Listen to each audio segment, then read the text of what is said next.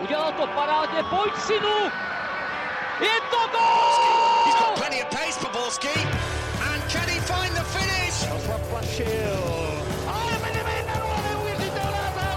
Teď to chtělo přijedat Karlovi do běhu. Teď to chtělo o chviličku dřív. Heinz,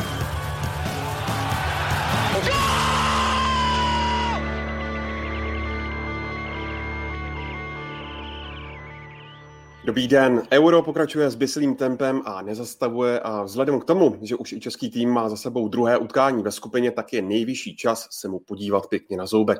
Vítejte u nového dílu Football Focus podcastu.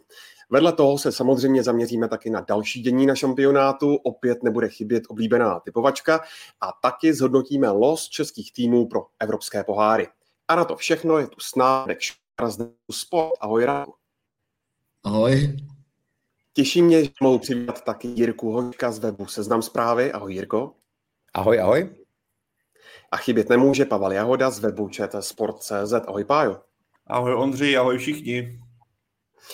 A od mikrofonu zdraví Ondřej Nováček a na úvod se sluší velmi poděkovat za vaše hlasy v soutěži Podcast roku, protože Football Focus Podcast se umístil na třetím místě v kategorii veřejnoprávní podcast, takže děkujeme moc, vážíme si toho a je to pro nás určitě i závazek do budoucna, že to, co děláme, snad má nějaký smysl. Takže ještě jednou díky. No a teď už na utkání Chorvatsko-Česko, protože Češi mají na šampionátu za sebou druhý zápas, který jim opět eh, přinesl body, na tu výhru nad Skotskem navázali remízou 1-1. A Radku, jaká to vlastně remíza je vzhledem k tomu průběhu zápasu? Dobrá, špatná, průměrná? Kluci, já než chci taky pogratulovat k tomu, jak, jak to děláte dobře. Gratuluji Jirkovi, který který pobral taky uh, perfektní cenu odborný poroty, takže v, všem gratuluju. A k tomu, k tomu zápasu, uh, ty se ptáš, že to byla dobrá, špatná, průměrná, tak já říkám, že to byla remíza 1-1. Ale myslím, že to, já, já jsem přesvědčený, že my jsme ten zápas měli vyhrát, když teď to hodnotím také s odstupem času.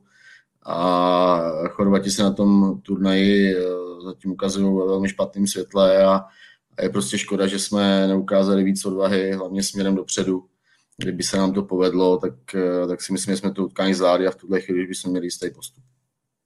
Ono se asi ukazuje taky na tom, nebo ten zápas ukázal vliv formátu toho šampionátu, že ten bod v daný moment už je pro tu reprezentaci, respektive pro ty týmy v těch druhých zápasech často extrémně důležitý, že si uvědomují, že ta remíza potenciální jim téměř jistě zajistí vyřazovací část, ale zároveň bych zase řekl, že to Češi úplně nezavřeli, že naopak tam byly takové prvky toho, že národní tým to chce ještě urvat na svou stranu, což dle mého je dobrým signálem, že ten tým je dobře nastavený a v kabině je OK nálada a že ta motivace je skutečně dobrá. A myslím, že ukázali, že proti Chorvatsku nechtějí hrát žádného Zandiora, což mi udělalo radost, že to nebylo od začátku čekání na to, co předvede Modrič eh, a spol, ale naopak ze strany národního týmu to bylo zejména v první půlce extrémně běhavé, dobře ofenzivní a rozhodně ne bojácné.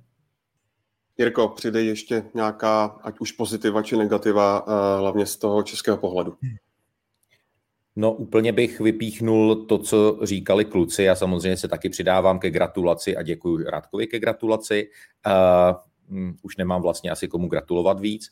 Um, myslím si, že uh, velké zklamání ze strany Chorvatů, protože to byl fakt jako pěší fotbal a nepamatuju si na téhle úrovni tak velký rozdíl v naběhaných kilometrech 114 101. To je, to je fakt jako strašně velký rozdíl. A Myslím si, že jsme opravdu ten zápas mohli a měli vyhrát. Tam podle mě chyběl opravdu jeden nějaký jakoby ofenzivní záložník, schopný a prostě pohotové střelby ze střední vzdálenosti. Byla tam spousta jakoby nadějných situací, které se daly dohrát eh, výrazně lépe. A je pravda, že mm, jsme vlastně pořád usilovali o tu výhru, že jsme se hrnuli dopředu, že se nezatáhli kluci v té druhé půli.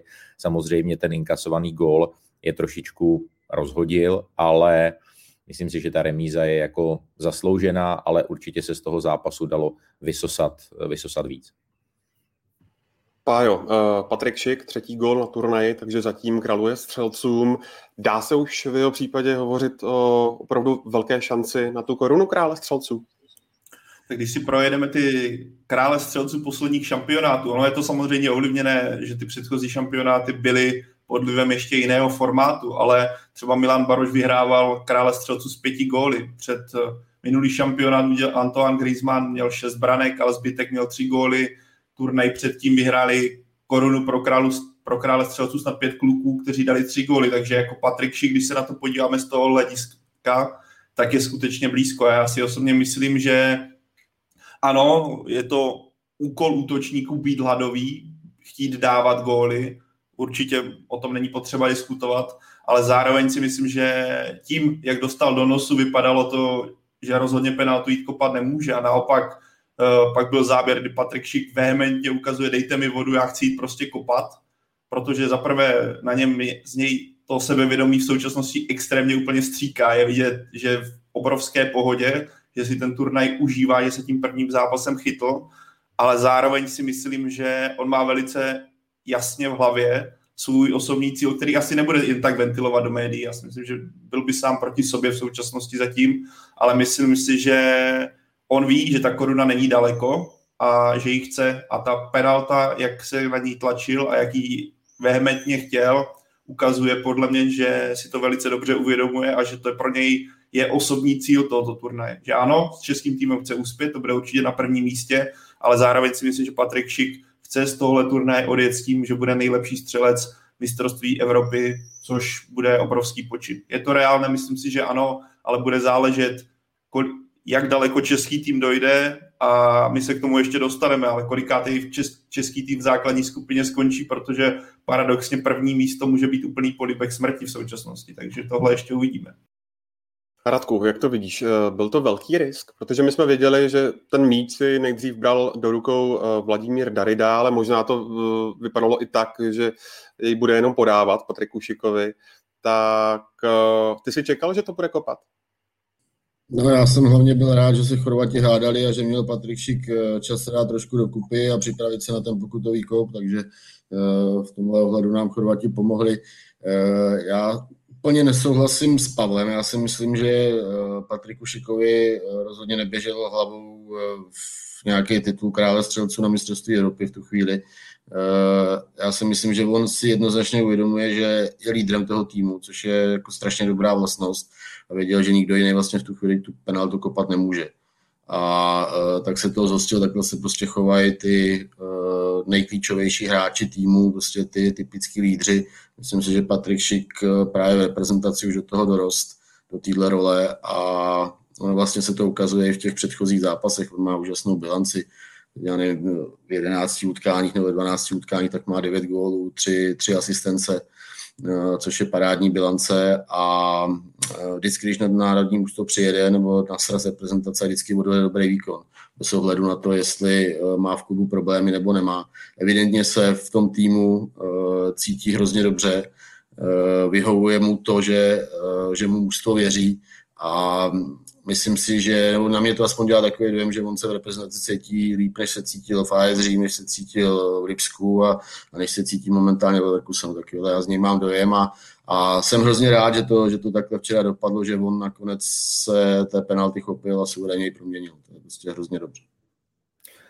Já bych k tomu dodal, že eh, to, jakou on má formu a jak hraje sebevědomně a on má podle mě z těch našich útočních hráčů určitě nejlepší techniku, tak to prostě to okolí strhne k něčemu lepšímu, že si eh, ti kluci víc věří, že hrají víc, víc troufale a tohle je vlastně jeho taky takový eh, těžko uchopitelný příspěvek k tomu celkovému pojetí našeho týmu. Teď je otázka, zda ten nos má zlomený nebo hm, pouze naražený. My jsme každopádně viděli, že to musel dohrávat s tampony v nose, což hlavně tedy kvůli dýchání fakt eh, příjemné být nemohlo. Tak jak ho to podle vás bude ovlivňovat v těch dalších zápasech, anebo minimálně aspoň v tom nejbližším úterním proti Anglii? tak vzhledem k tomu, že on má dneska uh, mediální výstup uh, pro český novináře, tak, tak předpokládám, předpokládám, že bude v pohodě. Uh, myslím si, že ho dají dohromady, že samozřejmě, že ten druhý den po zápase, uh, že ta, ten úder, ten nos, že ho bude bolet, protože vždycky druhý den to je nejhorší. Ale já si myslím, že prostě všichni udělají všechno pro to, aby, aby Patrik byl připravený na Anglii. Nevidím, nevidím v tom zásadní problém. Jirko, Gary Lineker po té penaltě okamžitě na Twitteru psal, že to rozhodně desítka nebyla. Sám Lovren to poutkání rovněž na Twitteru označil za špatný vtip. Tak eh, jak eh, ty se na tenhle moment zpětně díváš? No, uh, mě to překvapilo, musím říct, protože mm, v ten okamžik, kdy člověk viděl ten, ten krvavý zákrok. Já jsem chvilku sám, musím říct, pochyboval, protože on tam ještě letěl, letěl míč a chvilku to vypadalo z jednoho záběru, jakože uh, Šik to schytal současně od, od lokte Diana Lovrena i od toho míče a potom bylo vidět, že, že vlastně má ten loket v nose a, a, a míč ještě se k němu teprve blíží. A myslím si, že Lineker a Spo a další, jako je Ellen Shearer, to, to hodně berou prismatem těch, těch ostrovních útočníků, že prostě člověk, když, když se vrhá po míči v 16, tak tam prostě očekává, že se ten obránce prostě vyšroubuje nahoru a, a že Lovren na rozdíl od jiných faulů loktem, kterých jsme byli svědky v posledních týdnech a měsících, to vlastně neudělal schválně. Prostě takhle rozhodil tu ruku s cílem, aby se dostal k tomu míči výš a, a Ašik vlastně na něj šel z takového toho mrtvého úhlu. Takže to je jakoby moje interpretace toho pohledu Garyho Linekra a spol. Bylo zajímavé, ono to zaznělo v pátek večery v, v debatě v české televizi, že udělal anketu server The Athletic, kde vlastně většina, nevím, jestli se to dopadlo 60 40, eh, kdy vlastně ti hlasující eh, se vyslovili v tom smyslu, že to penalta nebyla.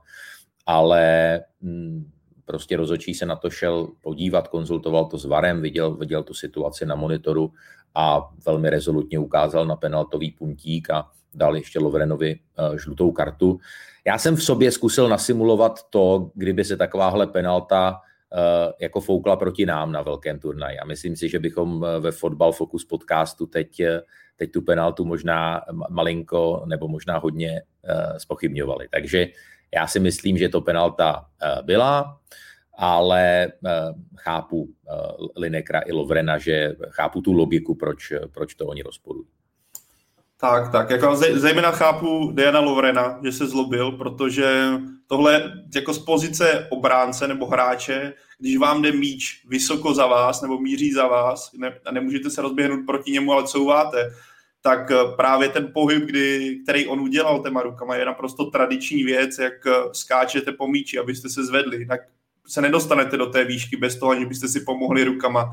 On měl tu smůlu v ten moment, že za ním byl Patrik Šik, ale jak, jak se říká, ty, člověk je zodpovědný za svoje tělo a v tomhle případě, kdyby to bylo na půlce hřiště a takhle ho trefil do obličeje při hlavičkovém souboji, tak asi není vůbec žádná diskuze a myslím si, že Gary Lineker nic podobného nenapsal. Ale přemýšlím, kdy byla taková podobná penalta za takovýhle loket ve vápně. Už dlouho, nebo když se, jak Jirka říkal, že sám o tom přemýšlel, tak, nebo o tom samotném aktu, tak mě hnedka napadlo, když jsem viděl, jak rozhodčí ukazuje na penaltový puntík, tak jsem si říkal, OK, já s tím nemám problém, protože Lovren to nezvládl, nebo nezvládl. Udělal ten pohyb, který bohužel nebo bohužel pro něj trefil Patrika Šika do obliče, ale skutečně si nepamatuju penaltu, třeba kluci, jestli si uvědomujete, ale nepamatuju si penaltu podobného rázu, kdyby to dopadlo takhle, že trefí hráč loktem při rohu eh, proti hráče do obliče a sudí ukáže penaltu. Což ale nemyslím tak, že by neměla být za mě jako byla, když jsem potom viděl, jak to vypadalo.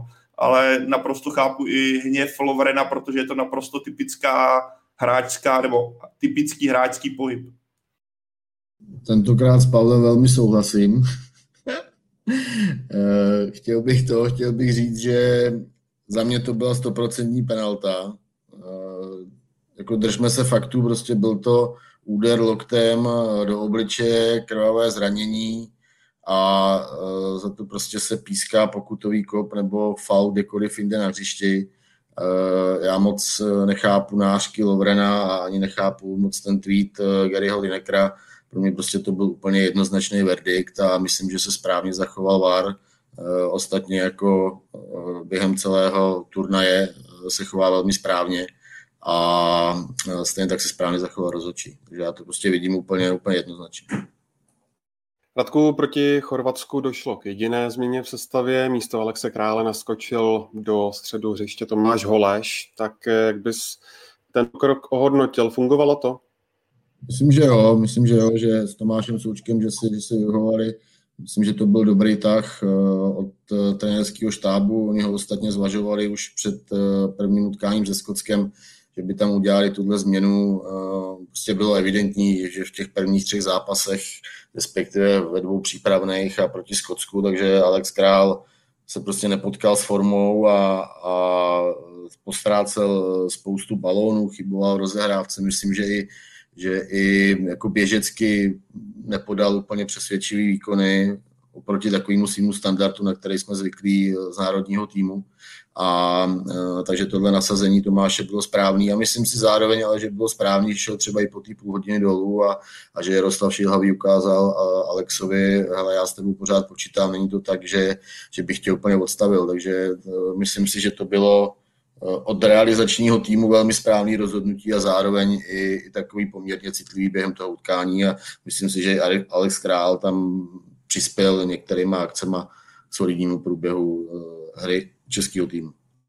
Já myslím, že to perfektně dokumentuje to, co popsal Radek, eh, to, že Luka Modrič v tom zápase si úplně neuvědomuju, že by tam měl příliš mnoho světlých momentů, že bychom si řekli, jo, tyjo, to je ten Luka Modrič z Realu Madrid, který je opěvovaný, získal zlatý míč naprosto zaslouženě, ale myslím si, že v tomhle směru ten střed fungoval velice dobře a řekl bych, že to pomohlo i stoperskému dů, které proti Skotsku zahrálo relativně solidně, i když tam mělo uh, problémy v určitých fázích, tak ten rozdíl stoperského dua proti Skotsku a proti Chorvatsku byl mnohem, výraz, mnohem lepší a myslím si, že to jde právě i za příchodem Tomáše Holeše, který plnil tu roli té šestky a Tomáš Souček měl větší prostor pro nějaké, jak pro, jak pro podporu defenzivy, v které on je skvělý, tak i pro podporu ofenzivy, kterou viděli jsme ve West že zvládá taky velice dobře, nebo respektive vídáme to už dlouhodobě. Takže já si myslím, že pro ze strany trenérského duo, ať jsem tady posledně říkal, že bych změny nedělal, je to potřeba zmínit, abych zase si tady nehrál na hrdinu, že jsem to říkal. Já jsem říkal, že bych do toho nesáhl.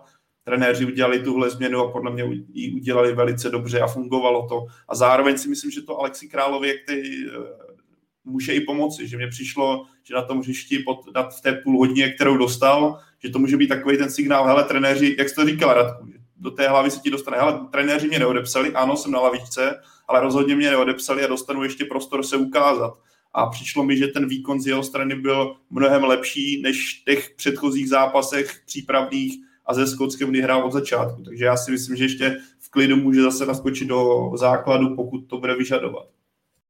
Tak eh, bude to platná změna právě i pro to úterní utkání s Anglií, Jirko?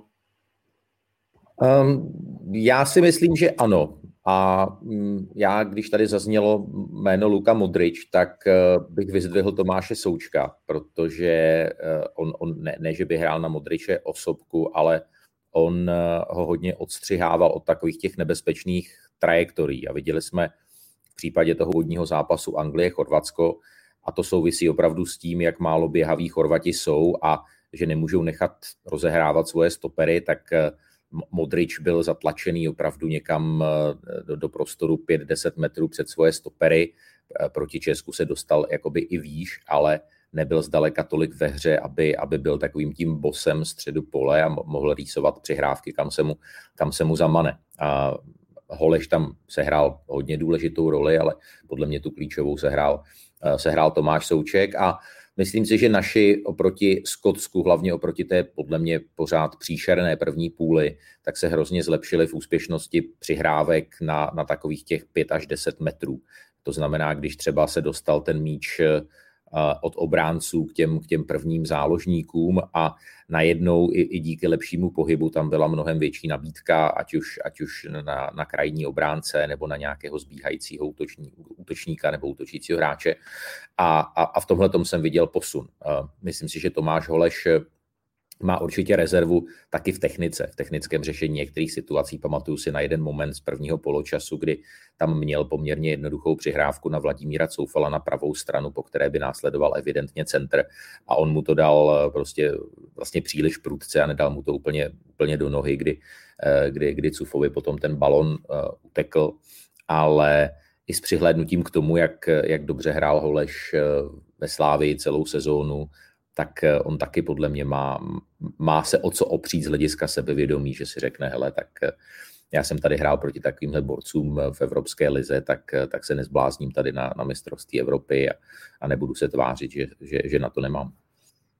Ještě bych dodal, pro Tomáše Holeše je to neuvěřitelný příběh, když se podíváme rok zpátky ještě pravidelně hrával, nebo rok zpátky před covidovou krizí hrával ještě pravého beka. Pamatuju si, že se řešilo v médiích a podle mě ve Fotbal pod, uh, Focus podcastu jsme řešili, zda on je teda náhradou za Vladimíra Coufala, zda bude teďka jako naskakovat na tom pravém beku, nebo naopak půjde někam na hostování se rozehrát a vidíme, že on tehdy na konci května začal, trenér Trpišovský mu tehdy dal šanci ve středu zálohy, poprvé, myslím si, že do té doby to nikdy nehrál a podívejme se teďka o rok později, hrál na mistrovství Evropy v základu ve středu zálohy, vytlačil Alexe Krále, který ho zažil také ve Slávi, který by ho rozhodně ve Slávi asi do středu nepustil a za ten rok, jakou cestu on ušel a jakou udělal a tím jako těmi svými výkony si říká o pozornost nejenom u nás, ale myslím si i v zahraničí.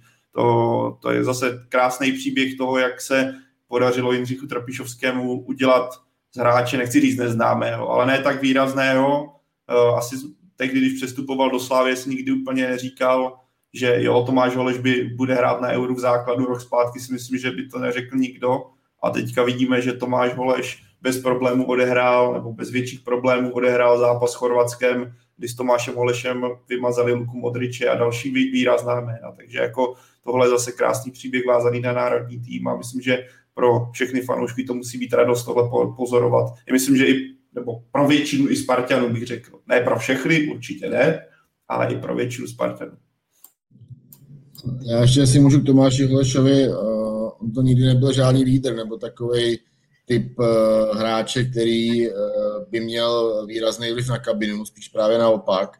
A, ale jeho, já si ho pamatuju z Radce Králové, tam uh, se říkalo, že když Eh, když Holeš promluví v kabině, tak to je svátek a, a stejně tak to platilo i eh, v dalších klubech, kde byl a mám informace, jak je to podobný ve Slávi.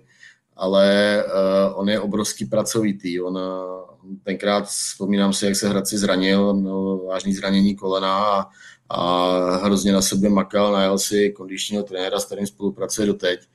Uh, obrovsky zesílel, uh, přidal na svalové hmotě a, a jemu to tenkrát strašně pomohlo a vrátil se úplně v perfektním stavu a on je prostě přesně ten, ten typ toho totálně, totálně pracovitého hráče, který si uvědomuje, že bez 100% fyzické připravenosti by ten jeho výkon klesnul třeba o 50%. A uh, to je prostě hrozně cení na, na těchto hráči, se pak dokážou vlastně dostat až na takovou úroveň. Takže jako já, já smykám klubu před Tomášem. Ale komunikačně to teda otí krákostník, jo?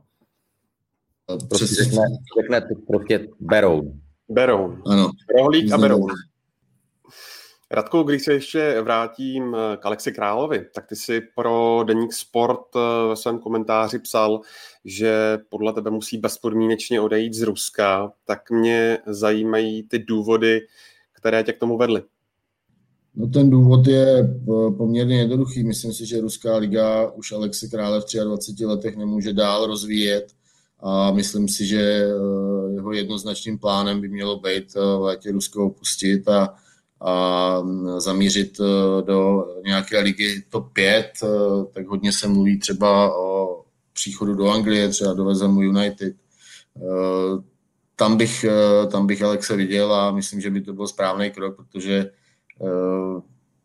já prostě si, já, já si nemyslím, eh, když jsem třeba Ruskou ligu občas viděl, tak si nemyslím i s ohledem na nějakou náročnost té soutěže. Samozřejmě ona náročná je, to vůbec jako nechci říkat, ale myslím si, co se týče nějakého tempa a intenzity hry, tak, tak zaostává za těma nejlepšíma ligama a, a Alex prostě potřebuje uh, se fotbalově vzdělávat v té nejlepší společnosti a podívejte, jaký progres další vlastně udělali Tomáš Souček a Vladimír Coufal ve Vezemu. Já, já když vidím Vladimíra Coufala na, na mistrovství Evropy, tak jsem, tak jsem z toho unešený navzdory té včerejší chybě nebo smůle, ale byla to jeho chyba, jako tam asi to nemá cenu omlouvat a prostě hraje fantasticky, stejně jako Tomáš Souček. Pajo, zajímá mě tvůj pohled na uh, přínos Tomáše Vaclíka, my jsme ho tady chválili po tom prvním utkání se Skotskem, tak uh, jak zachytal včera?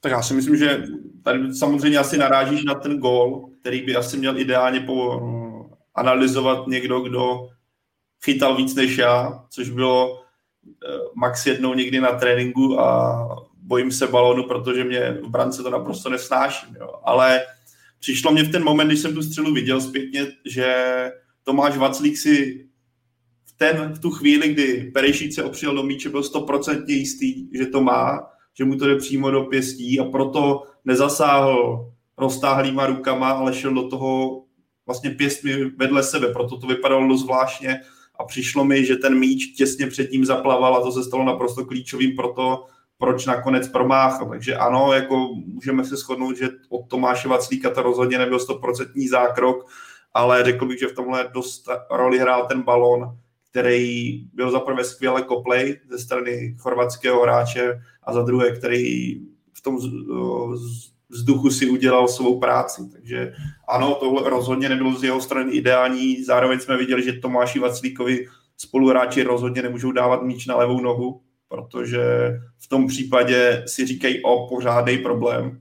A nebylo to jedinkrát. Viděli jsme hnedka na začátku, kdy Česko mělo tlak a přišel moment na levou nohu a najednou Chorvatsko se dostalo do šance a potom někteří hráči si to neuvědomili. Takže tohle je, myslím, pro varování a věřím, že trenérský štáb na tohle bude apelovat, že pokud to nebude enormně nutné, tak Tomáš Vaclík jenom pravačka, ale jinak si myslím, že odvedl nějaký standard a rozhodně bych ho tady ne, no, netepal za špatný výkon. Nebyl to tak dokonalý výkon jako proti Skotsku, kdy národní tým xkrát podržel, ale kromě, toho, kromě té branky nešťastné za mě v pořádku asi. No, já bych ho klidně tepal teda, protože hm, když, když ho oprávněně chválíme za vynikající výkon proti Skotsku, tak eh, si myslím, že bychom ho měli podrobit tady kritice a eh, ten inkasovaný gól jde na jeho konto, protože tam šel technicky špatně, měl, měl prostě udělat jenom semafor tou, tou levou rukou a, a vůbec tam nejít pravačkou, toho, toho zdrželo a um, včera jsme to vlastně ještě i v, i v, televizi uh, konzultovali s, s několika odborníky a ten jejich názor byl jednoznačný a, a ten handicap v podobě levé nohy, tak, tak včera se mm, skutečně obnažil. Já si pamatuju, jak mi vyprávěli na Spartě, jak uh, vlastně učili Tomáše Vaclíka jakoby vykopávat. Uh, už celkem jakoby v pokročilejší fázi jeho, jeho brankářského růstu a, a pořád eh, eh, jako dneska vlastně být, být silně jednonohý brankář je, je skutečně handicap. A eh, to, jak Pája říkal, prostě nedávejte, nedávejte to Vaclíkovi na jeho levou nohu, tak v určitých situacích prostě, když, když někdo presuje stopery, Eh, tak prostě ještě přemýšlet nad tím, Ježišmar, která je ta jeho noha, kam mu to vlastně nemám jako posílat. Jo. Je pravda, že, že jednu tu zpětnou přihrávku dostal, dostal opravdu jako velmi, velmi obtížnou, ale je jako vidět, jak on se na to jako musí hrozně soustředit a vlastně tou levačkou ani nemá, uh, nemá hodně velký nákop, jo, že kdyby opravdu jakoby zavřel oči a, a chtěl to chtěl to odpálit někam jakoby pryč, tak, tak mu to vlastně ani úplně, úplně neletí. Ale co se týče Eh, toho, eh, toho chytání, tak, eh, tak si myslím, že Vaclík je excelentní a je to strašně chytrý, chytrý brankář a on si je jakoby těch handicapů a, a vlastně těchto jeho jakoby slabin určitě, určitě vědom a, a pořád si myslím, že na tom, na tom jakoby může pracovat a, a může se to snažit, snažit pilovat. Když už si jdeme do toho rýpání, tak ještě bych dodal, Jirko, jednu věc, kterou jsem si uvědomil v momentě, kdy začal mluvit že během toho utkání bylo několik momentů, kdy šla, řekněme, zpětná přihrávka, která byla do takového trošku šprajcu, ale myslím si, že kdyby tam byl Ter Stegen, ale teďka vytahuji ty nejvýraznější jména, ale myslím si, že na tom to jde krásně dokumentovat. Ter Stegen, Neuer, taky kluci to hrají po zemi, do kraje, jdou trošku do rizika, ale rozehrají to konstruktivně, zatímco Tomáš Vaclík vidíme, že v té rozehrávce si není úplně 100% jistý ani v případě pravačky a radši to takzvaně plácne někam na jistotu, než i když v případě toho, kdy napral Rebiče do, do žeber, to jistota teda moc nebyla. Myslím si, že kdyby to hrál po zemi v klidu, eh, tak to dopadne mnohem jistěji, ale vidíme, že on si v té rozehrávce obecně není úplně stoprocentně jistý a tohle už asi nikdy nebude jeho silná stránka, ať už je to levá noha, která ta rozhodně ne, tak ani pravá, tam to jako stoprocentní nebude a nikdy se té úplné špičce už rovna nebude, ale tak to se dá je pochopitelné k jeho věku už, jo. Hmm. Má jiné, jiné přednosti, kvůli kterým ho potenciální zaměstnavatele budou chtít. No a je to, je to, je to, je to dobře, že si připomněl tam tu, tu scénku s tím Rebičem, což mohlo dopadnout mimochodem špatně, jo, tam jako eh, kdyby sklon Rebičova žebra byl jiný, tak ten balon jako skončil v bráně. A eh, je, je, to, je to hodně velký rozdíl, když to člověk porovná s, s, tím, s tím Ondrou Kolářem. A přesně eh, byl dobrý point, že Kolář vlastně velmi často, protože on umí rozehrávat jakoby i na dlouhou vzdálenost a velmi, velmi přesně a nebojí se rozehrávat třeba středem. To znamená v okamžiku, kdy, kdy ti napadající hráči mají tendenci zalepit, zalepit ty krajní obránce a, a vlastně pro ten balon si zbíhá um, jakoby střední záložník nebo ten defenzivní záložník, tak to, tak to kolář hodně často rozehrává třeba středem a to si myslím, že, eh, že Tomáš Vaclík z tohohle má jako hrůzu. Radku, ještě mě zajímá tvůj názor na Vladimíra Daridu v tomto utkání. Podle mě poměrně dost neviditelný, přesto střídal až v nějaké 8, uh, respektive 87. minutě, tak jak si to viděl ty? A mohl by třeba případně Jaroslav Šelhavý si ho vůbec dovolit eventuálně posadit? No myslel jsem, když říkal z Vladimíra, že řekneš Coufala, když řekl Daridu, tak se mě trošku přitížilo, že to bude jako těžší téma. Ale eh, no, jako máš pravdu, já si myslím, že Vladimír Darid zatím je dlužen své pověsti eh, v těch prvních dvou zápasech. Myslím si, že nehraje, nehraje dobře, neřekl bych, jako, že nějak úplně propadá, ale, ale určitě ten jeho příspěvek směrem do ofenzivy z mého pohledu musí být eh, mnohem výraznější přijde mě, a nechci být vůči němu nějaký takový neúctivý, ale přijde mně, jestli ho po nějaký rychlostní stránce, tak jestli ho trošku nedobíhá čas, uh, protože přeci už má uh, nějaké roky a, a zatím prostě ten jeho výkon je bohužel průměrný, v některých fázích zápasu i, i podprůměrný a, a myslím si, že trošku jako tou právě jeho průměrností, že, že trpí ta ofenzivní hra, navíc uh, od něj třeba přicházejí nějaké ztráty, který, eh, který, na který prostě nejsme zvyklí, nebo jsme nebyli zvyklí v těch eh, minulých utkáních. A, a, a když jako se ptáš na změnu, tak, tak já si myslím, že třeba proti Anglii, eh, možná to bude vypadat, že, že v tom zápase neříkám, že o nic nepůjde, ale, ale je možný třeba, že budeme mít nějakou jistotu postupu tak si myslím, že, že by bylo záhodno třeba Vladimíra Daridu eh, uklidit na lavičku, jako se to teď stalo v případě Alexe Krále a, a vymyslet nějaký, nějaký jiný řešení. No. Určitě, určitě se tam, jako na výběr tam určitě má Jaroslav Šilhavý. Je to rozhodně každopádně zajímavé, eh, že místo, o kterém jsme v podstatě v posledních měsících skoro nemluvili, respektive spíše jsme ho chválili ve, ve, ve stylu střed hřiště, je pro český tým extrémně silnou stránkou a může se na něj spolehnout, tak eh, od přípravy až po šampionát je právě střed zálohy místem, o kterém se hodně mluví, ať už je to Alex Král, Tomáš Voleš, vys předchozí diskuze, nebo právě tebou zmiňovaný eh, Vladimír Darida.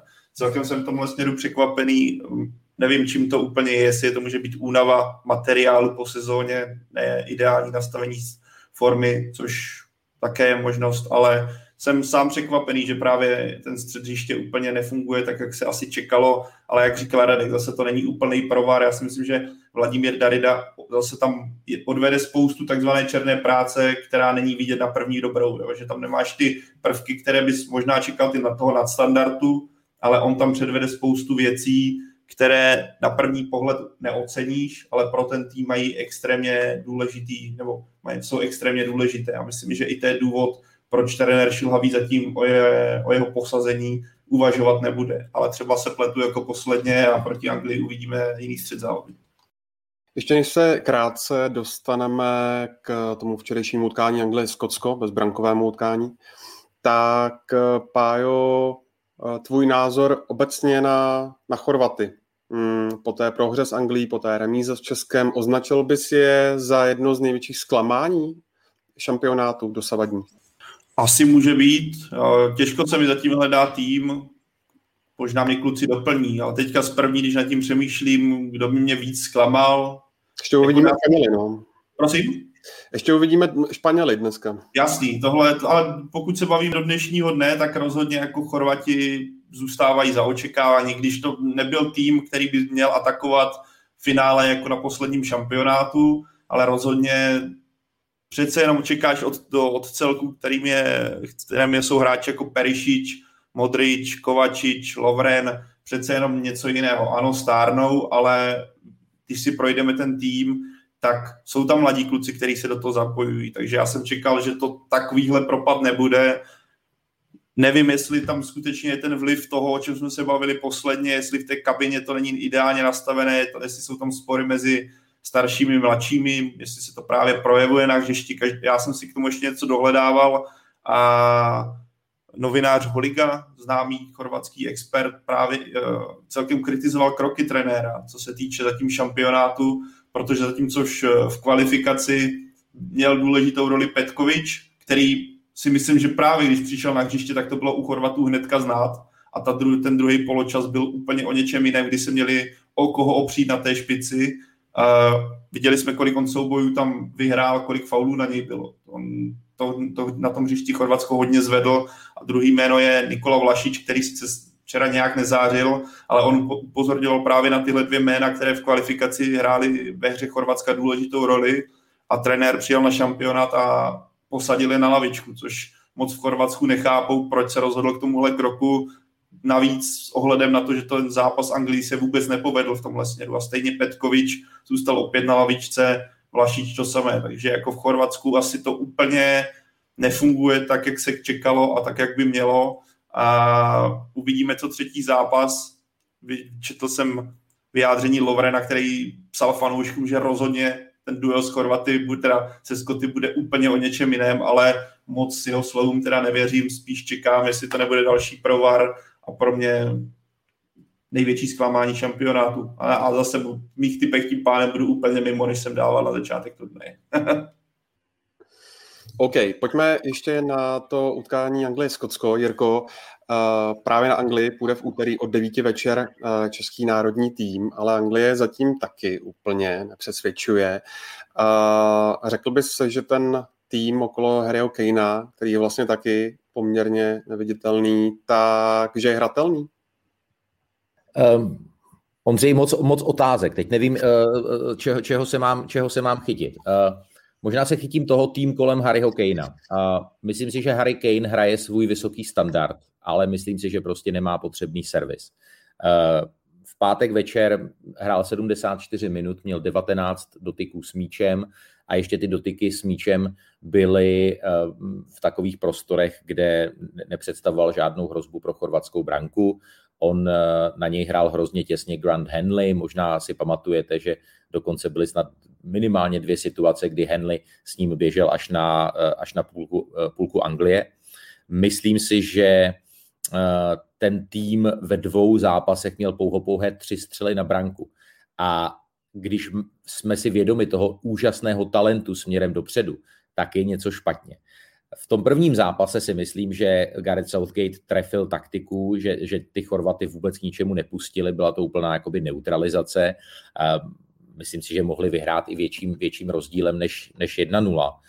A e, proti Skotům si naopak myslím, že že jim ta taktika úplně, úplně selhala. Hodně se spoléhali podle mě na to, že Skotům jakoby dojdou síly, postavili uh, dva wingbacky, Lukashova a, a, a Reese Jamese, Mysleli si, že to bude takový ten model, model hry, kdy eh, v podstatě v okamžiku, kdy se Skotové nahrnou do středu, tak, eh, tak tihle dva zajíci budou postupovat po krajích. Reese James si na té levé silné skotské straně, kde hrají Tierney a Robertson, vůbec nekopl. Tam měl jednu střelu z hranice 16. A včera si myslím, že úplně jako selhali Declan Rice, který vůbec jakoby když to srovnáme s jeho parťákem z klubu Tomášem Součkem, tak eh, vůbec jakoby nedoplňoval ten, ten útok. Oni tam vůbec nebyli v nějakém jakoby přečíslení. A e, kdybychom tady teď si říkali nějakou opravdu dlouhou hitparádu seznam anglických šancí, no tak bychom zjistili, že, že jich e, bylo, bylo strašně málo. Takže moc taky nechápu, máme Jadena Sancha, který v letošní sezóně v Bundeslize měl, měl bilanci 16 gólů a 20 asistencí a v prvním zápase nebyl ani v nominaci, byl, byl na tribuně a, a včera ho nepošle na hřiště. Jo. Raheem Sterling sice dal gol v úvodním zápase, ale já si myslím, že prostě patří na lavičku nebo možná dokonce, to bych mu lehce křivdil právě na tu tribunu. Já bych určitě uh, jakoby těžil, těžil z Foudna, dal bych ho na jeho lepší levou stranu, doprava bych dal Sancha, určitě bych podržel Kejna, určitě bych podržel Masona Mounta a uh, snažil bych se prostě v tom středu hrát ty balóny uh, prostě s mnohem větší intenzitou směrem, směrem kupředu. Takže optikou toho výkonu proti Skotsku, ale tady bych fakt jako Skoty extrémně pochválil za to, jak zahráli. Takže teď řeknu dvě věci. Jo. Když se stali, jestli je Anglie hratelná, tak pokud by Anglie hrála v úterý tak, jako hrála proti Skotsku, tak hratelná je. Ale já si zase myslím, že to bude jiný zápas s trošku jakoby jinými hráči a bude to zápas jakoby s jiným nábojem. A e, a současně řeknu, že třeba kdyby Skotové zahráli tak jako včera, tak podle mě můžou klidně Chorvaty šmiknout. A ta, a ta skupina jako třeba ty, na těch čtyřech bodech nakonec na postupové příčce budou skotové a mě by to jako optikou toho pátečního večera asi moc, asi moc nepřekvapilo. Tak doufám, že tě takováhle odpověď uspokojila. Naprosto. Já bych na Jirku navázal, protože a možná bych ho nechal potom doplnit uh, i mě, protože on je angličan, on je specialista. Teď jsem si nechal Jirko právě ten moment, kdy ti řeknu gratuluju taky k ceně na podcastu roku, protože podcast Angličan dostal, jak zmiňoval Radek, eh, cenu pro, za odbornou porotu v kategorii sport, za což jsem za Jirku pišnej, nebo respektive na všechny kluky, co se na tom podílí a jsem rád, že právě oni to dokázali vyhrát. Ale proto, proto uvidím, co navážeš na mě, ale přijde mi, že možná faktorem, proč Anglie třeba tak jako nešlape zatím pro mě překvapivě. Já jsem osobně čekali, jsme typovali před šampionátem, že ten ofen, ta ofenzivní síla bude extrémní jestli se neprojevuje trochu únava materiálu, protože když se podíváme na tu sestavu, tak eh, z týmu Chelsea a Manchesteru City, který došli až do finále ligy mistrů, tím pádem hráli strašně dlouho, že měl tam Jamese, Foudna, Sterlinga, uh, ježíš, kde to tady mám, Mounta a Stonece. Všichni kluci hráli v základu finále ligy mistrů, hráli extrémně dlouho a tím, že oni by měli být tím hnacím motorem, zatímco uh, a oni měli takhle dlouhou sezonu a ti kluci, co třeba skončili o trošku dřív, tak nejdou, nejdou tak jako příkladem v, ve smyslu, nejsou takovými tahouny, aby třeba tady tyhle lehce unavené kluky pozvedli. A tady tihle lehce unavení kluci nemají v současnosti třeba tolik energie, aby to táhli, tak jestli tohle se neprojevuje na tom výkonu a pro mě je zatím zklamání, jak, jak si to sedlo, víš, že ten v té útočné fázi prostě na to, kolik ti kluci mají toho, z těch schopností a to nejde, to, jako o tom se není potřeba se bavit, to je šílený v pozitivním slova smyslu, co, co tam, jaký oni mají možnosti a že Jadon Sancho zůstává na tribuně, že eh, Saka taky zůstává na tribuně. Ale skutečně si říkám, jestli se tam neprojevuje ta únava, jak ty to třeba vidíš, nebo jaký v tomhle směru. Já s tebou souhlasím a já bych ale akcentoval únavu psychickou. Uh, on, to, on to vlastně říká třeba Jindřich Trpišovský, že oni jsou, on používá slovo přehraní. Jo? To znamená, oni nej, nejsou, že by nestíhali a já si nemyslím, že by tam třeba byl nějaký fatální nedostatek pohybu, ale oni jsou jakoby i, i duševně nějak jako unavení, zatavení a, a, a vlastně s tebou souhlasím, že by to potřebovalo trošičku jakoby provzdušnit, ale pořád, jo, uh, jsou na čtyřech bodech, nedostali, nedostali branku, Um, třeba velmi, velmi pozitivně na mě působí Tyron Mings, tam byla určitě velká obava o to, že, že Stones Mings eh, spolu vlastně hráli poprvé proti Chorvatům a, a působí velmi, velmi suverénním dojmem. A, a já si pořád myslím, že jsou schopní jako nám dát v úterý uh, tři nebo čtyři góly a, a, a že jim to zase jakoby začne, začne lepit. Ono, ono, ono občas stačí jakoby strašně, strašně málo. A mm, určitě tam jsou právě i hráči typu jakoby Juda Bellingham a možná právě v té záloze obětovat jednoho z dvojice Rice Phillips a dát tam ještě jednoho záložníka, který jakoby tahá ten míč víc, víc nahoru a tahá ho rychleji a má má, má výbornou techniku, třeba i tohle by, tohle by pomohlo. A samozřejmě je taky otázkou zařazení třeba Markuse Rashforda, hráče, který má vynikající střelu jak levou, tak pravou nohou i ze střední vzdálenosti. Eh, jestli si třeba vzpomínáte na takový ten okamžik z pátečního večerního zápasu, kdy Pickford poslal naprosto fantastickým nákopem na 70-80 metrů eh, do úniku eh, Rahima Sterlinga, který utíkal sice stíhaný asi dvěma nebo třemi hráči, měl to na svoji levou nohu, to jako, on má levou nohu v podstatě jako protézu, ta, ta je úplně jako nepoužitelná. To znamená místo, kdyby tam byl v jeho roli Rashford, tak eh, normálně postupuje tou rychlostí kupředu do gólové šance a vystřelí tu levačku a byl by to 50% gól. Když postupuje Sterling, tak prostě všichni, včetně kojenců v hledišti, vědí, že on si to musí navést na pravou nohu, vědí to obránci, ví to brankář, ví to úplně všichni a samozřejmě to jako zadrbal. Takže um, myslím si, že tam těch alternativ, jak to poskládat jinak, aby to líp fungovalo, je víc. Ale znovu řeknu, jakoby nevinil bych z toho toho Harryho, protože on, on nemá, ten, nemá ten potřebný servis, on nemá tu, tu obsluhu. A i když vlastně hraje něco, co je mu blízké, to znamená třeba eh, chodí si pro ty míče fakt jakoby do hloubky, potom se potom jakoby zase, zase nabíhá, tak on by měl prostě mít kolem sebe a měl by mít blíž kolem sebe Eh, vlastně ty hráče, kteří by ho v tomhle měli, měli podpořit. Tak úplně poslední věc k tomuhle bloku zajímá mě, jestli je na místě vůbec eh, tady k tomu výše zmíněnému ohledně eh, toho, že první mužstvo půjde na tu skupinu smrti ve skupině. Tak jestli je na místě nějaké taktizování nebo ne? No, já jsem na to hrozně zvědavý, jak, jak ten zápas bude vypadat jako bude strašně zajímavý, eh, jak tomu přistoupí Angličan. Jirka mě určitě řekne, že, že ty budou eh, vyhrát, protože budou hrát ve Wembley před svými fanouškama a předpokládám, že teď budou eh, pod nějakou docela slušnou lavinou kritiky po tom utkání se Skotskem. Se na to zvědavý, no, jakým, jakým způsobem se to utkání bude vyvíjet a kdyby to třeba dlouho vypadalo na remízu, tak jestli ani jedno to nebude chtít vyhrát a my dokonce budeme chtít prohrát. Nevím, no, je to, je to fakt jako zajímavý, protože je samozřejmě obrovský rozdíl jít eh, na Portugalsko, Německo, Francii eh, jako vítěz skupiny a, a nebo jít, když počítám s tím, že Španělé nakonec tu skupinu zvládnou a vyhrajou, tak jít na někoho z trojice eh, Polsko, Švédsko, Slovensko, to je prostě obrovský, obrovský rozdíl.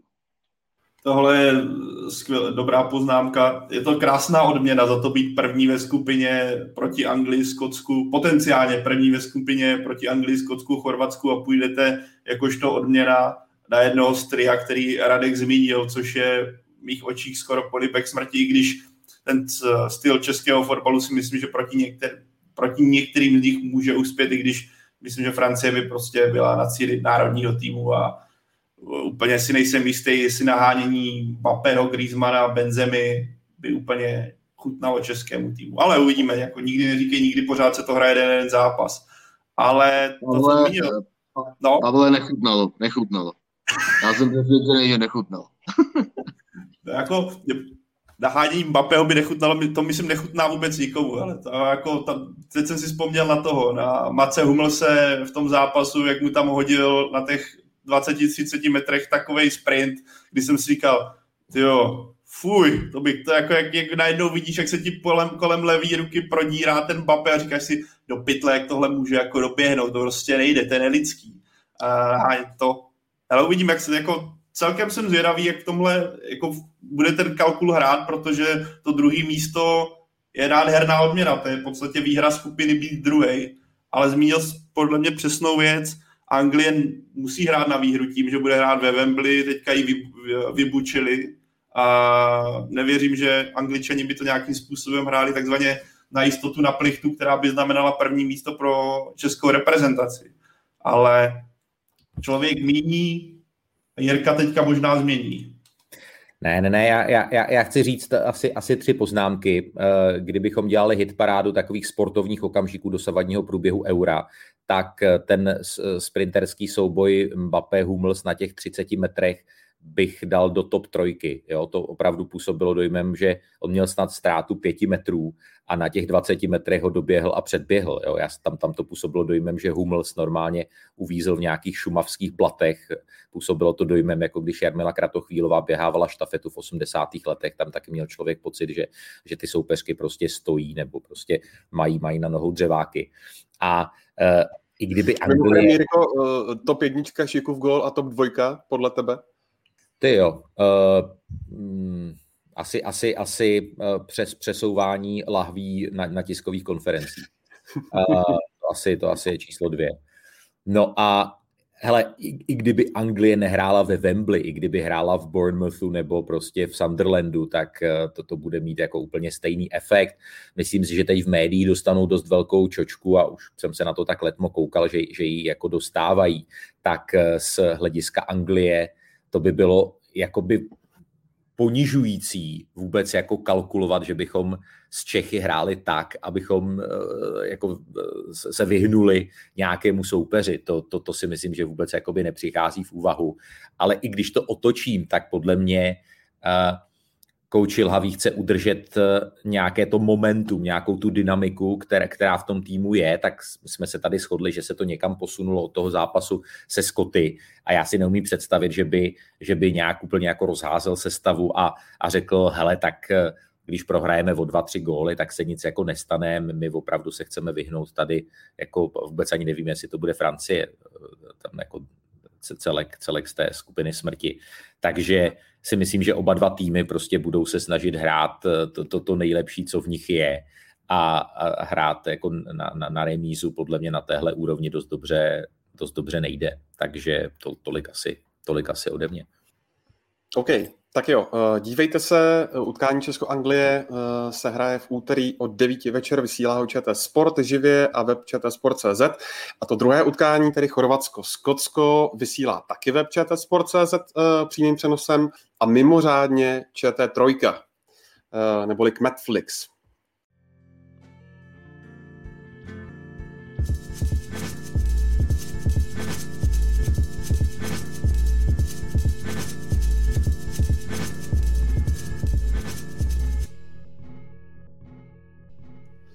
Než se posuneme dál, tak je tu třetí kolo typovačky s magazínem Football Club a my pro vás máme opět jednu novinku.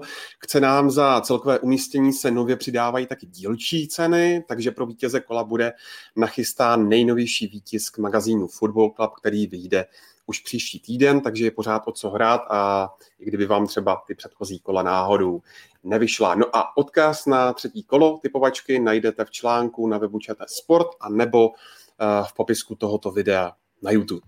A teď si pojďme, eh, pánové, zatypovat eh, ty dané zápasy taky my a začínáme utkáním Ukrajina-Rakousko. Já jsem si tady napsal včera, když jsem se připravoval 2-1 pro Ukrajinu. Hmm. 1-0 Ukrajina. 2-2. Taky říkám 2-1 Ukrajina. Druhé utkání Rusko-Dánsko. Tady to bude krásná plichta, hele. 1-1. 1-0 Dánsko. 2-1 Dánsko. 1-0 Dánsko. Trošku mi tady chybí Luděk, který by tady nasypal 6-0 a podobný divočiny, jak v prvním kole. no a teď je tady námi zmíněný zápas Česko-Anglie. 1-2 nebo 2-1 vyhraje Anglie. 1-4, respektive 4-1 pro Anglii. Oj, oj, oj, oj, oj, oj. 2-0 pro Anglii. 1-1. A další utkání Chorvatsko-Skotsko. 1-0 Chorvatsko. Uh, 3-0 Skotsko. 2-1 Skotsko. Taky říkám 2-1 Skotsko. Neopič se. uh, dobře, tak já teďka... Způsobem, ale teď to vystřelím já první. Uh, Portugalsko, Francie, 3-1 pro Francii. Hele, 2-2. Jasný 2-2. Uh, Říkej, já to nemám rozmyšlený ještě. Uh, ty jsi říkal 3-1, Ondro, uh, já říkám 2-1 pro Francii. Jo, já se připojuju, to zní rozumně.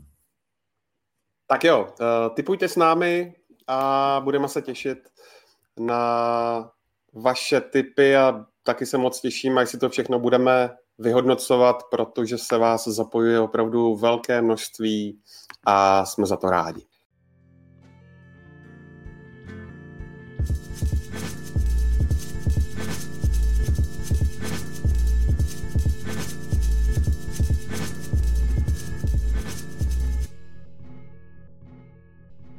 Musíme se taky krátce pověnovat dalšímu dění na turnaji a začneme v italském táboru. Jirko, považuješ Itálii zatím za největší překvápko turnaje, jestli se vůbec o téhle Itálii dá mluvit jako o překvapení? Já nebudu dělat machra, protože nemám tu Itálii fakt tak nakoukanou, ale mně připadá, že z těch týmů, které hrají vyšší dívčí, tak je, je nejkompaktnější a nejsehranější. Včera, když jsme se na to téma bavili v české televizi, tak, tak zazněla taková hláška, kterou já podepisuju, že ta Itálie působí, jako by to byl klubový, eh, klubový tým, že, že ta míra sehranosti a určitých, eh, použiju to slovo, automatismů, ale toho neustálého pohybu a těch variant je, je, je fakt dehberoucí. A jestli je opravdu nějaká jako jednotka a anti, antiflákací, tak je to jako jeden italský hráč základní sestavy. A mm, jestliže Itály máme zaškatulkované jako takové mistry takových těch jako gest a, a takových nějakých zvláštních výlevů, tak i to, jak oni se chovají třeba tahle generace mimo trávník, jak, jak se radovali ze vstřelených branek, tak já, já, já jsem takovouhle Itálii snad nikdy, nikdy neviděl. První Itálie, kterou já si pamatuju, co by ročník 76, je ten zlatý tým Enza Bearcota z roku 1982. A tady uh, jako Žoržíňovi to zatím neuvěřitelně sedí, přes, přes ty stopery ne, neprojde vůbec nic. Eh, Donnarumma ten tam může jako v 16 vařit těstoviny, protože tam jako na něj, na něj snad šla jako jedna nějaká střela. Eh, Nikolo Parela, eh, úplnej, úplnej jako fakt klenot, ten, ten podle mě vlastně za, začínám, začínám chápat, eh, proč si v konkurenci Barely třeba Eriksen tolik, tolik nekopl v sérii A, protože to je, to je úplný jakoby virtuos. A oni mají vlastně, když tahají ten míč kupředu, tak mají strašně moc nabídek, co s tím, co s tím míčem co s tím míčem udělat. Takže oni jsou fakt jakoby baví, jsou, jsou, jsou, jsou úžasně efektivní a mám pocit, že se dostali do takové pozice týmu, proti kterému uh, jako nikdo fakt nebude chtít hrát. Jako on je kouzelný, když vezmeme kolik lidí nebo širších veřejností nebo širšího počtu fanoušků doznali jméno Lokateli, doznali jména Spinacola před tímhle šampionátem. Já myslím, že velké množství to nebude mimo Itálii.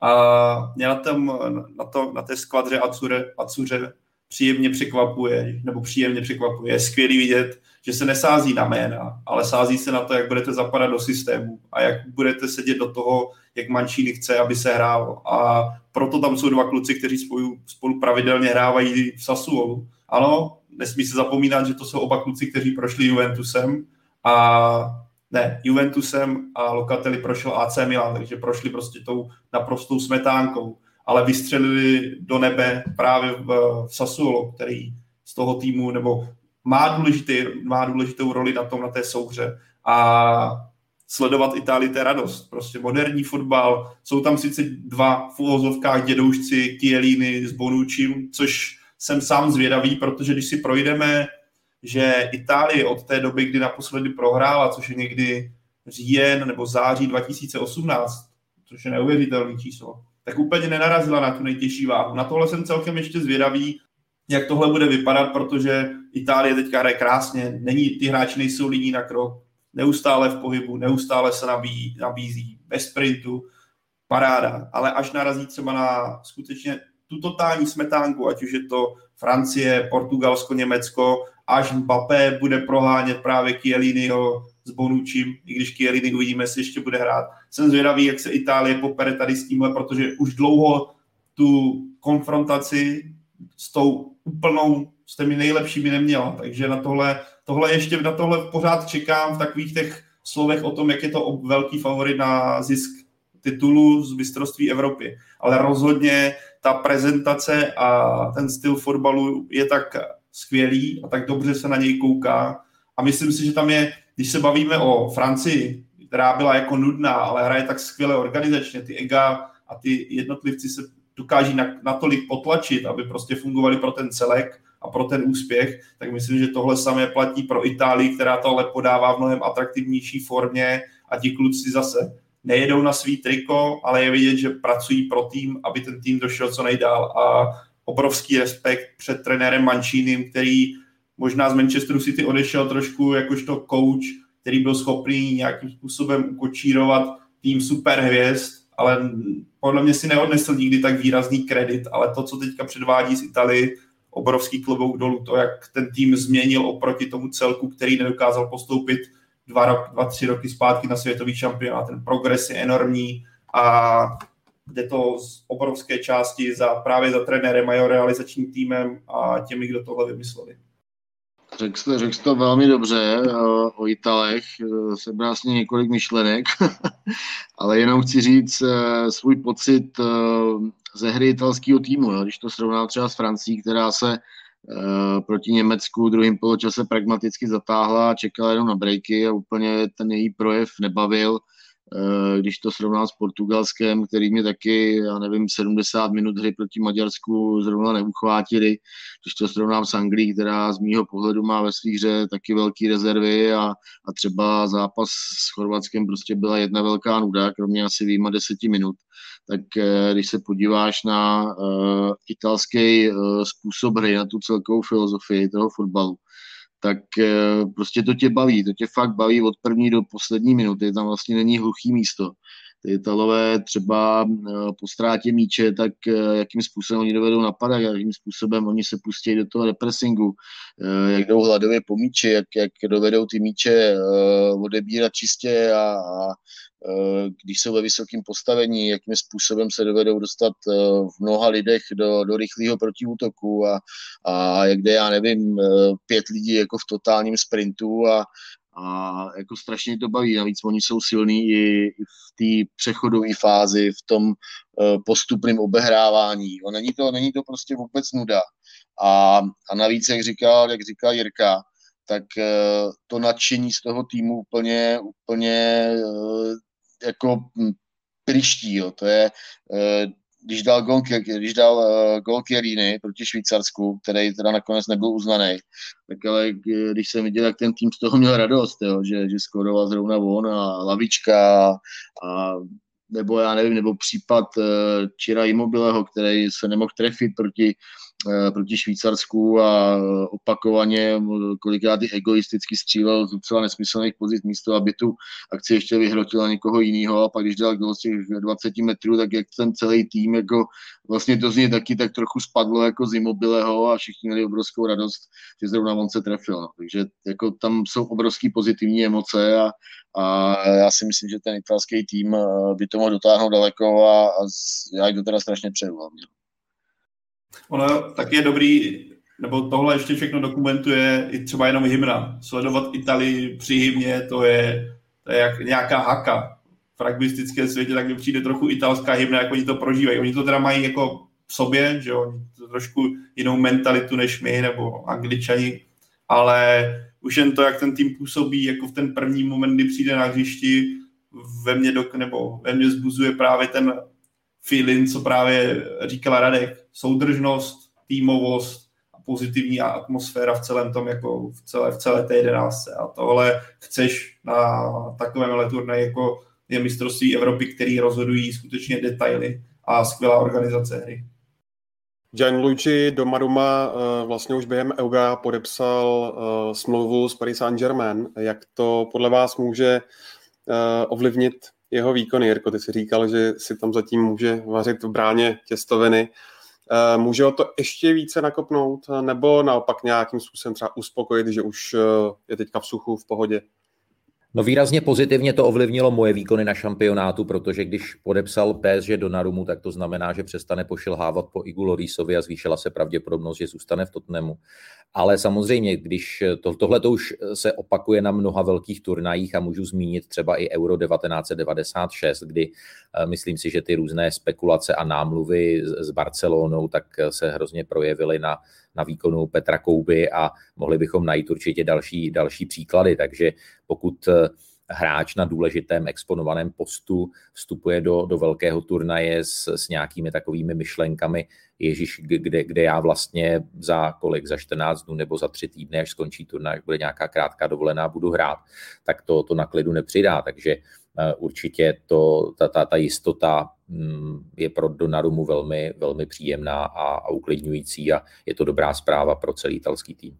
Každopádně případ Donnarummy je pro mě naprosto kouzelný. Mně přijde, jak kdybych ho v nejvyšším fotbale viděl už tak 10 let a potom se člověk podívá, kolik mu je a je mu je pořád 22 let, takže jako tohle mě přijde jako až bizar, jak, jak on už, kolik to za sebou on má v tom jeho nízkém věku a na to, že se o brankářích říká, jak dospívají nebo vyzrávají v pozdějších, v pozdějších letech, tak on je v tomhle dobrá anomálie a myslím, jako ta smlouva v PS, že jako bude krásná odměna během toho šampionátu, že ví, že ti přistane na tom účtu, teda kromě týmu, kde tě čeká těžký souboj o jedničku, protože Keylor na vás rozhodně za mě jako nepatří zatím do starého železa, tak ten jistota toho, že ti bude přistávat na účtu ještě krásný bonus v podobě nádherného platu, platu, který bude, řekl bych, párkrát vyšší, než měl v AC Milan, musí být příjemná, příjemné vědomí během toho turnaje, že si zajedeš na lepší dovolenou.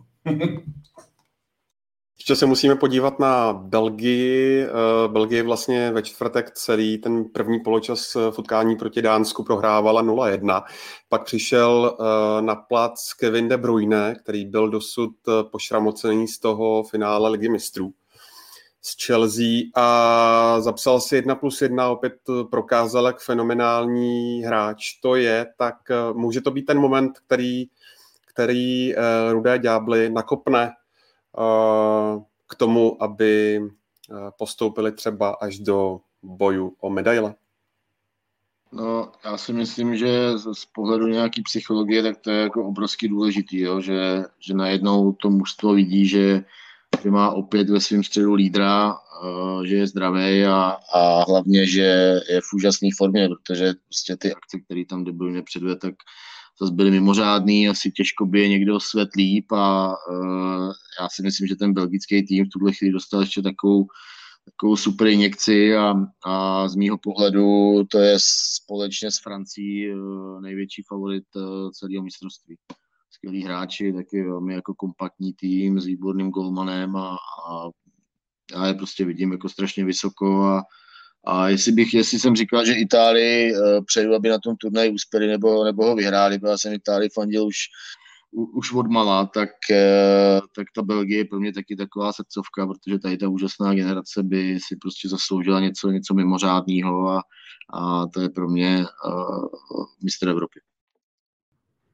Já podepisu to, co říkal Radek a myslím si, že dost možná vzhledem k tomu, že se ta obrana blíží důchodovému věku, tak je to možná poslední velká akce, kdy, kdy tahle generace, to, toto jádro má šanci vyhrát.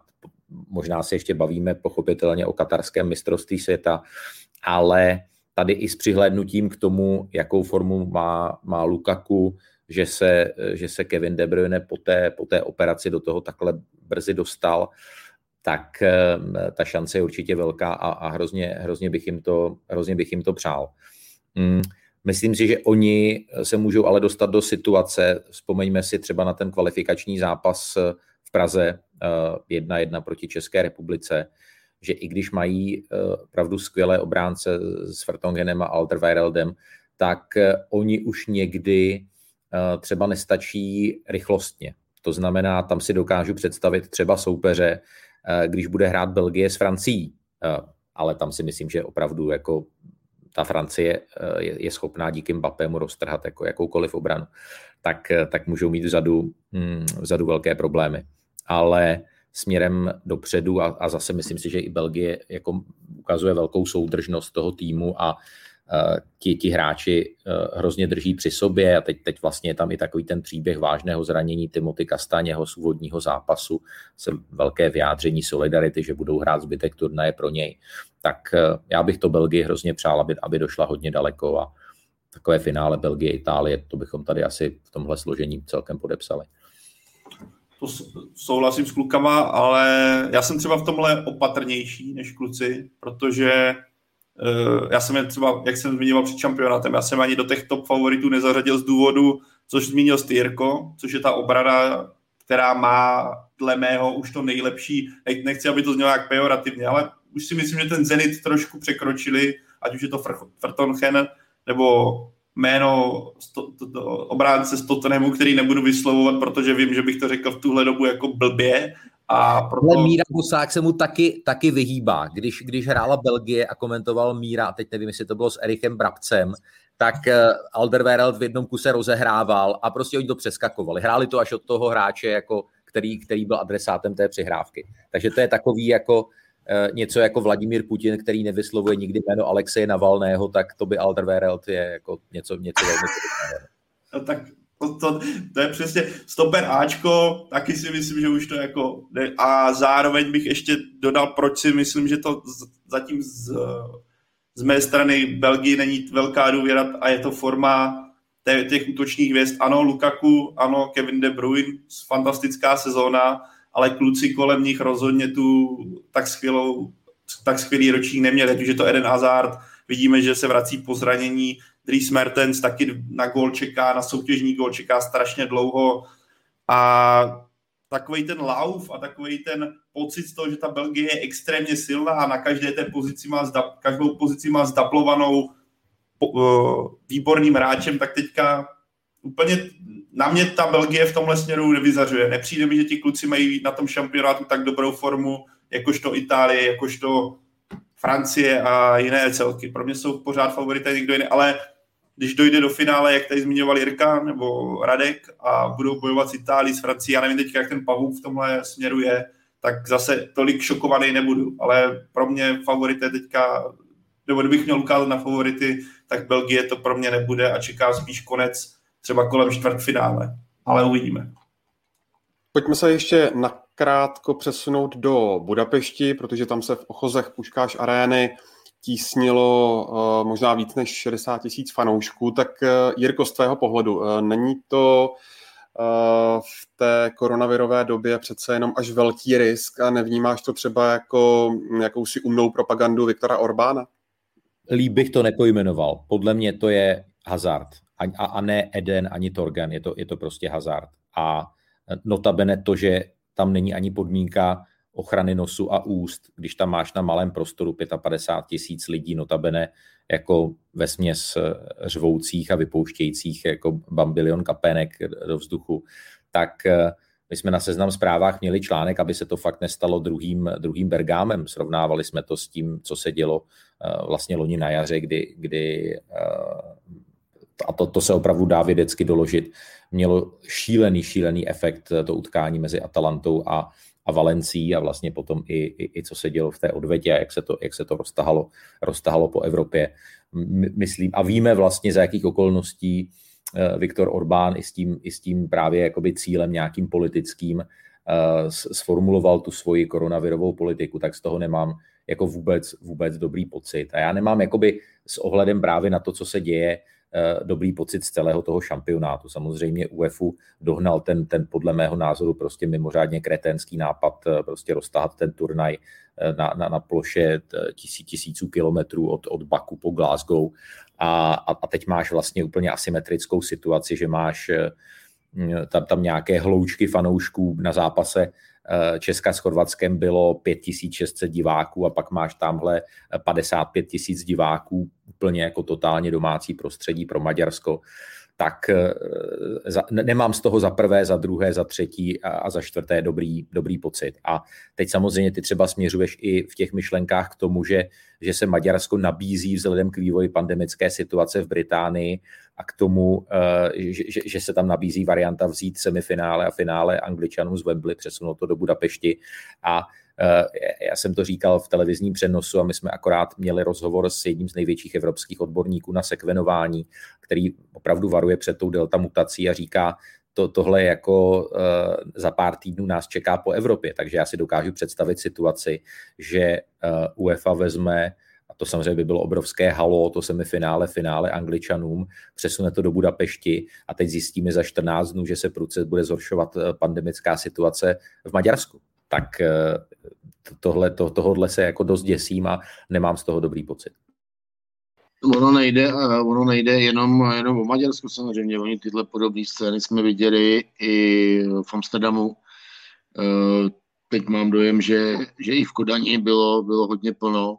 A eh, takže ten šampionát vypadá, nebo působí to navenek tak, jako že pandemie je, je za náma, ale, ale ono to tak asi ještě úplně není, byť bychom si to všichni přáli a jsem zvědavý, jaký, jaký to bude mít dopady. No, plně si přeju, že žádný, ale nejsem o tom úplně 100% přesvědčen.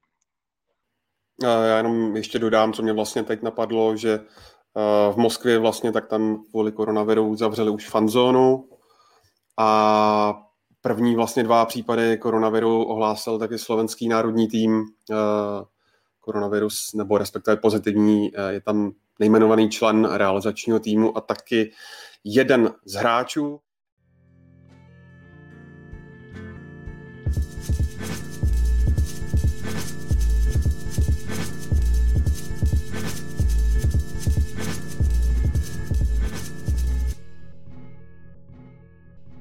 Pojďme se ještě na závěr dnešního vydání Fotbal Vkus podcastu přesunout eh, z mistrovství Evropy krátce do evropských pohárů, protože tři české celky znají jména soupeřů pro eh, předkola. A my si všechny rozebereme podrobněji, až bude těsně před zápasy, ale přesto, Pavle, Uh, začneme u Sparty, ta dostala v tom druhém předkole ligy mistrů Rapid Vídeň a když se podíváš, eh, že jí hrozil ještě uh, Galatasaray Istanbul a nebo dánský Midtjylland, který vlastně loni vyřadil Slávy z, boju, z bojů o ligu mistrů, tak je to asi to nejpřijatelnější, co na letné mohli dostat? To si v podstatě si odpověděl sám. Ano, je to nejpřijatelnější, co se, co Sparta mohla dostat i z pohledu toho, že Rakousko je za humny a Sparta je tam za chvilku. Neříkám, že to bude úplně jednoduchý zápas, nebo respektive do utkání to rozhodně ne. Ano, v Rakousku je dominantní tým Salzburg a pak za ním je obrovská díra, nebo obrovská díra, velká díra, která zatím není vyplněná. A Rapid v loňské sezóně hrál Evropskou ligu, což je hodně cená věc pro ně, vzhledem k tomu bojům evropské poháry, zároveň tam nijak ne, nezářil. Porazil Ježíš Maria, Lichtensteinský tým dvakrát, nebo já přesně nevím, odkud ten tým byl, ale rozhodně porazil dvakrát outsidera, uhrál jinak jednu remízu v té skupině navíc, takže žádná sláva a v tomhle směru podle mě pro Spartu je i s tím ohledem na to, že Sparta hlásí, jak se chce dostat do ligy mistrů, tak je povinností, aby přes Rapid prošla. I když já nevidím ty procenta nějak, jako že bych teďka řekl 80-20. Já si myslím, že budeme někde na nějakých 55, 60, 40. Dobrý ze strany Sparty rozhodně je, že má vyřešený pozice, které ji třeba trápily, ať už je to nákup Davida Hanska, tudíž stoper, příchod eh, Heran na levého beka, příchod Peška. Eh, před začátkem přípravy vyřešené tři pozice, které tlačili Spartu, moc důležité. Otázka je, co ještě pravý back, co Michal Krmenčík, ale jenom to, že Sparta do toho šáhla ještě předtím, než se pustila do přípravy na tyhle duely, je podle mě velice dobrý krok ze strany letenských. Vidíme to pravidelně u Slávy, teďka to dělá i Sparta, teďka i Plzeň nakupuje dřív, je to jedině dobře, protože ta příprava bude skutečně krátká a každý den v tom novém týmu bude pro toho hráče moc důležitý, aby si trochu zvykl na ten systém. Já jsem zvědavý, vypsal to jméno, uh, jsem, my tady často mluvíme o super talentu Adama Hloška, Rapid Vídeň má 18-letého rakouského Messi, Messiho, Yusuf Demir, taky útočník, taky hráč, kterého krouží ty nejvyšší nej, nebo nejlepší týmy Evropy. Jsem zvědavý právě, to bude takový jako zajímavý příběh tohle utkání, srovnání tady těch dvou postav nebo dvou kluků, kterým by měl patřit uh, který, budoucnost evropského světového fotbalu. Takže na tohle jsem zvědavý. Jako Rapid jsem upřímně mnoha, jsem viděl maximálně v sestřízích, takže tady nebudu říkat, jak hraje, ale myslím, že pro Spartu je to rozhodně hratelný soupeř.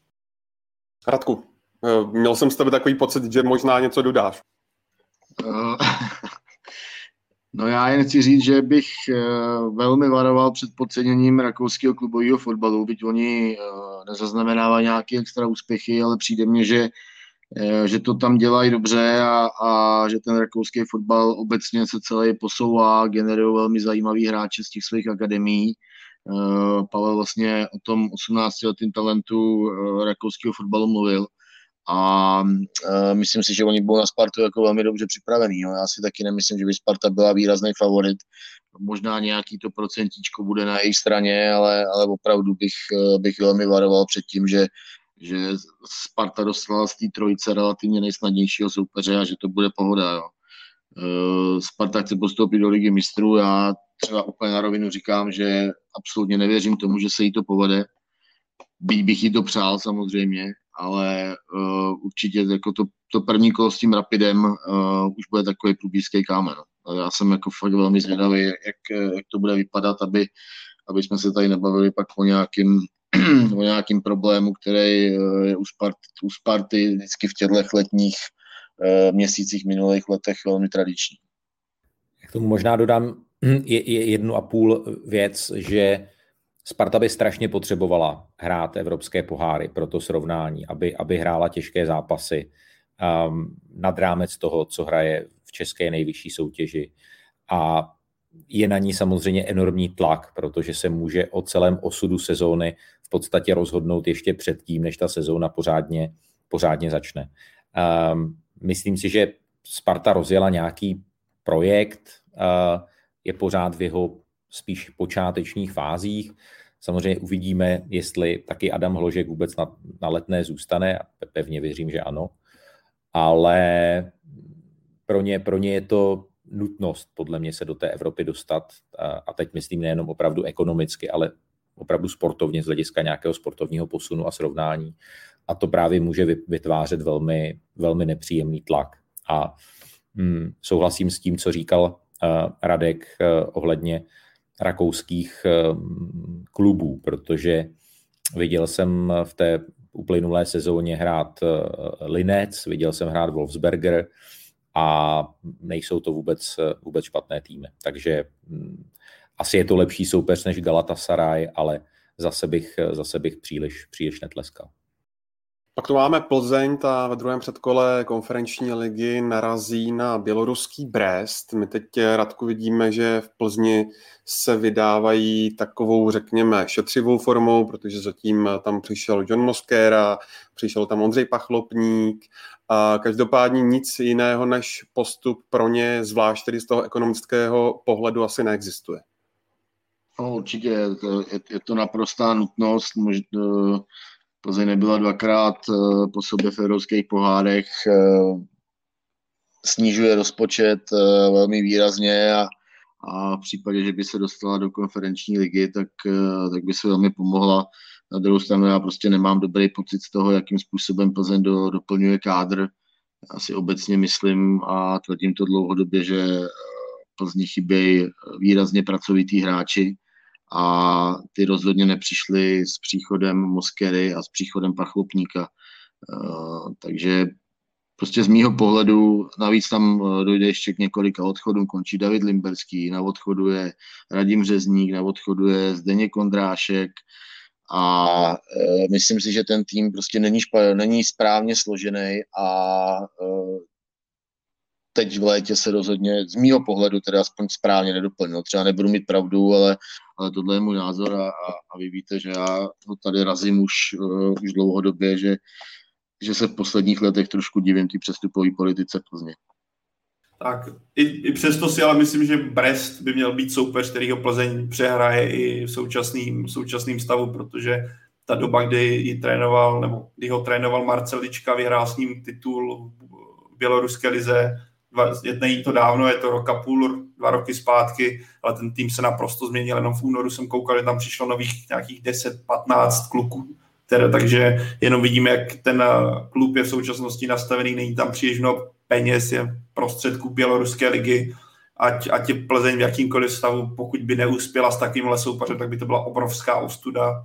A nevím, co, nevím, co by se ve Viktorii potom měl, muselo stát, protože jako přes takového soupeře prostě Viktorka musí přejít, i kdyby nechtěla, ve, vší, ve všem respektu k běloruskému týmu. Protože jako tam, tam nejsou kluci, ať už uh, co se týče nějakých evropských zkušeností a dalších faktorů, kteří by měli být uh, na úrovni Viktorie. Tam je jediná věc, co hraje pro Brest, je, že v Bělorusku se hraje jaro podzim, tudíž uh, bude pokračovat v nějakém, jako, bude více rozehranější, ale to si nemyslím, že by měl být hlavní. Jako pokud by Viktorie vypadla, tak je jako hodně na zváží, co dál v klubu. Teď mě vlastně napadá, že jsme nevyužili možná dneska ani jeden divácký dotaz, tak aspoň jeden. Radku, poprosím tě odpověď Patriku Ledvinkovi, který se ptá, uh, zda Plzeň potřebuje peníze natolik, eh, že by byla schopna prodat někoho z trojce uh, Schulz, Buch a Kalvach například do Prahy? No tak eh, kdyby na tyhle hráče přišla uh, ekonomicky zajímavá nabídka, tak si myslím, že by se tomu rozhodně Plzeň nebránila. Jako spíš se dá říct, že by se tomu neubránila. Uh, ale v tuhle chvíli, aspoň co mám informace, tak uh, na stole z Prahy rozhodně taková, taková nabídka není a e, je otázka o nějaký zahraničí. Vím, že se kluby e, některé vyptávaly na Lukáše Kalvacha třeba z Polské ligy, ale e, nic konkrétního to nebylo. Mm, když vidím, že by měl opustit Plzeň Bucha nebo Čerma, čer, nebo dejme tomu ještě můžeme do toho zamíchat Aleše Čermáka nebo Lukáš Kalvach, tak by to bylo další obrovské oslabení Plzně a hlavně oni za ně prostě nemají připravenou náhradu. Eh, takže prostě Plzeň jako je ve, ve velmi složitý situaci a, a bude docela zajímavý sledovat, jak, eh, jak si s ní poradějí v těch dalších týdnech a měsících, no, jak, jak ten tým prostě zvládne změnit k obrazu svému uh, Michal Bílek. A tak je hodně zajímavá věc ohledně Bonga Ekpaje. Vy jste, Jirko, tuším na seznamu psali o zájmu Jindřicha Trpišovského Slávy a víme, že Ubong Ekpaj se neprosadil jak v Plzni, tak e, v Českých Budějovicích. Tak e, myslíš si, že pod Jindřichem Trpišovským půjde výrazně nahoru?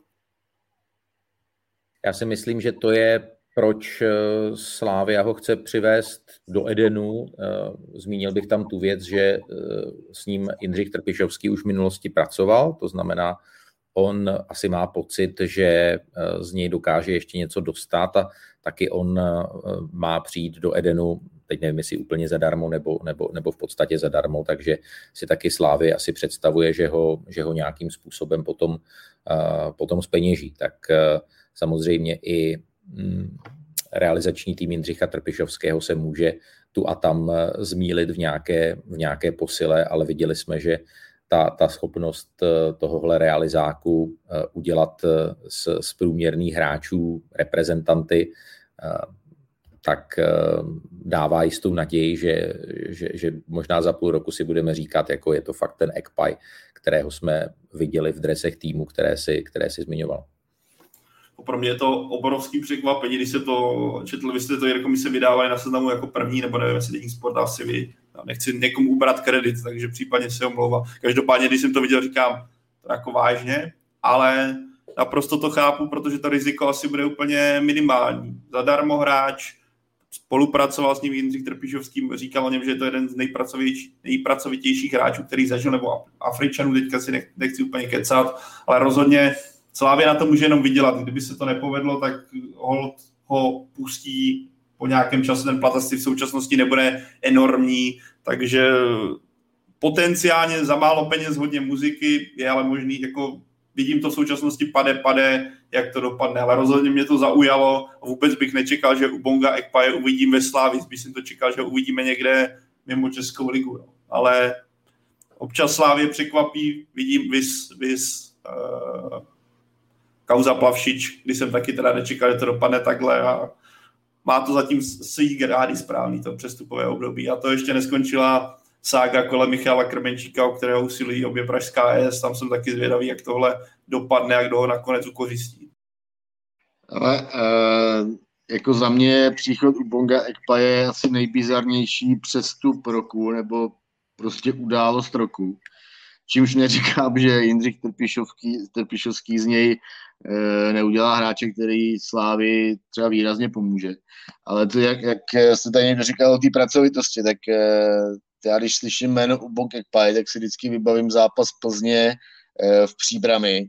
Tenkrát bylo horko, za, za Plzeň tenkrát hrál ještě Pačinda, bylo to za ty druhé éry e, Pavla Vrby a, a Plzeň se v tom zápase ostatně jako v mnoha v předchozích a i potom, tak se prezentoval takovým velmi jako profesorským výkonem, takovým chorvatským, bych řekl, v téhle době. A najednou v 80. nebo v 81. minutě vyběh na hřiště u Bonkepaj, který tam začal běhat a to byl prostě úplně jako zjev najednou na tom hřišti a ty plzeňský hráči, kteří jako byli zvyklí tam chodit 80 minut, tak koukali jako co se děje, jo. Tam najednou začal svištět vítr a ubon kickpaj, no. A, a asi jako za pět minut si uvědomil, že to stejně nemá cenu a tak, tak už taky dochodil zbytek toho utkání. Tak pojďme ještě na poslední uh, mužstvo. Radku, díky za tuhle hezkou retrospektivu. Poslední mužstvo uh, v konferenční lize je uh, Slovácko, uh, které narazí na bulharský lokomotiv Plovdiv a víme samozřejmě, že Martin Svědík je, je strateg, skvěle čte hru soupeře, uh, už to tam ladí, uh, přišel Šašinka na hostování, Ondřej, uh, přišel Daniel Holzer, uh, ještě nějaký ofenzivní Balkánec, tuším, tak eh, jak tady vidíte naděje eh, Slovácka, které se dostalo do poháru? Pro mě upřímně, když jsem nad tímhle přemýšlel, je to strašně nečitelný, protože o bulharský lize fakt nevím vůbec nic.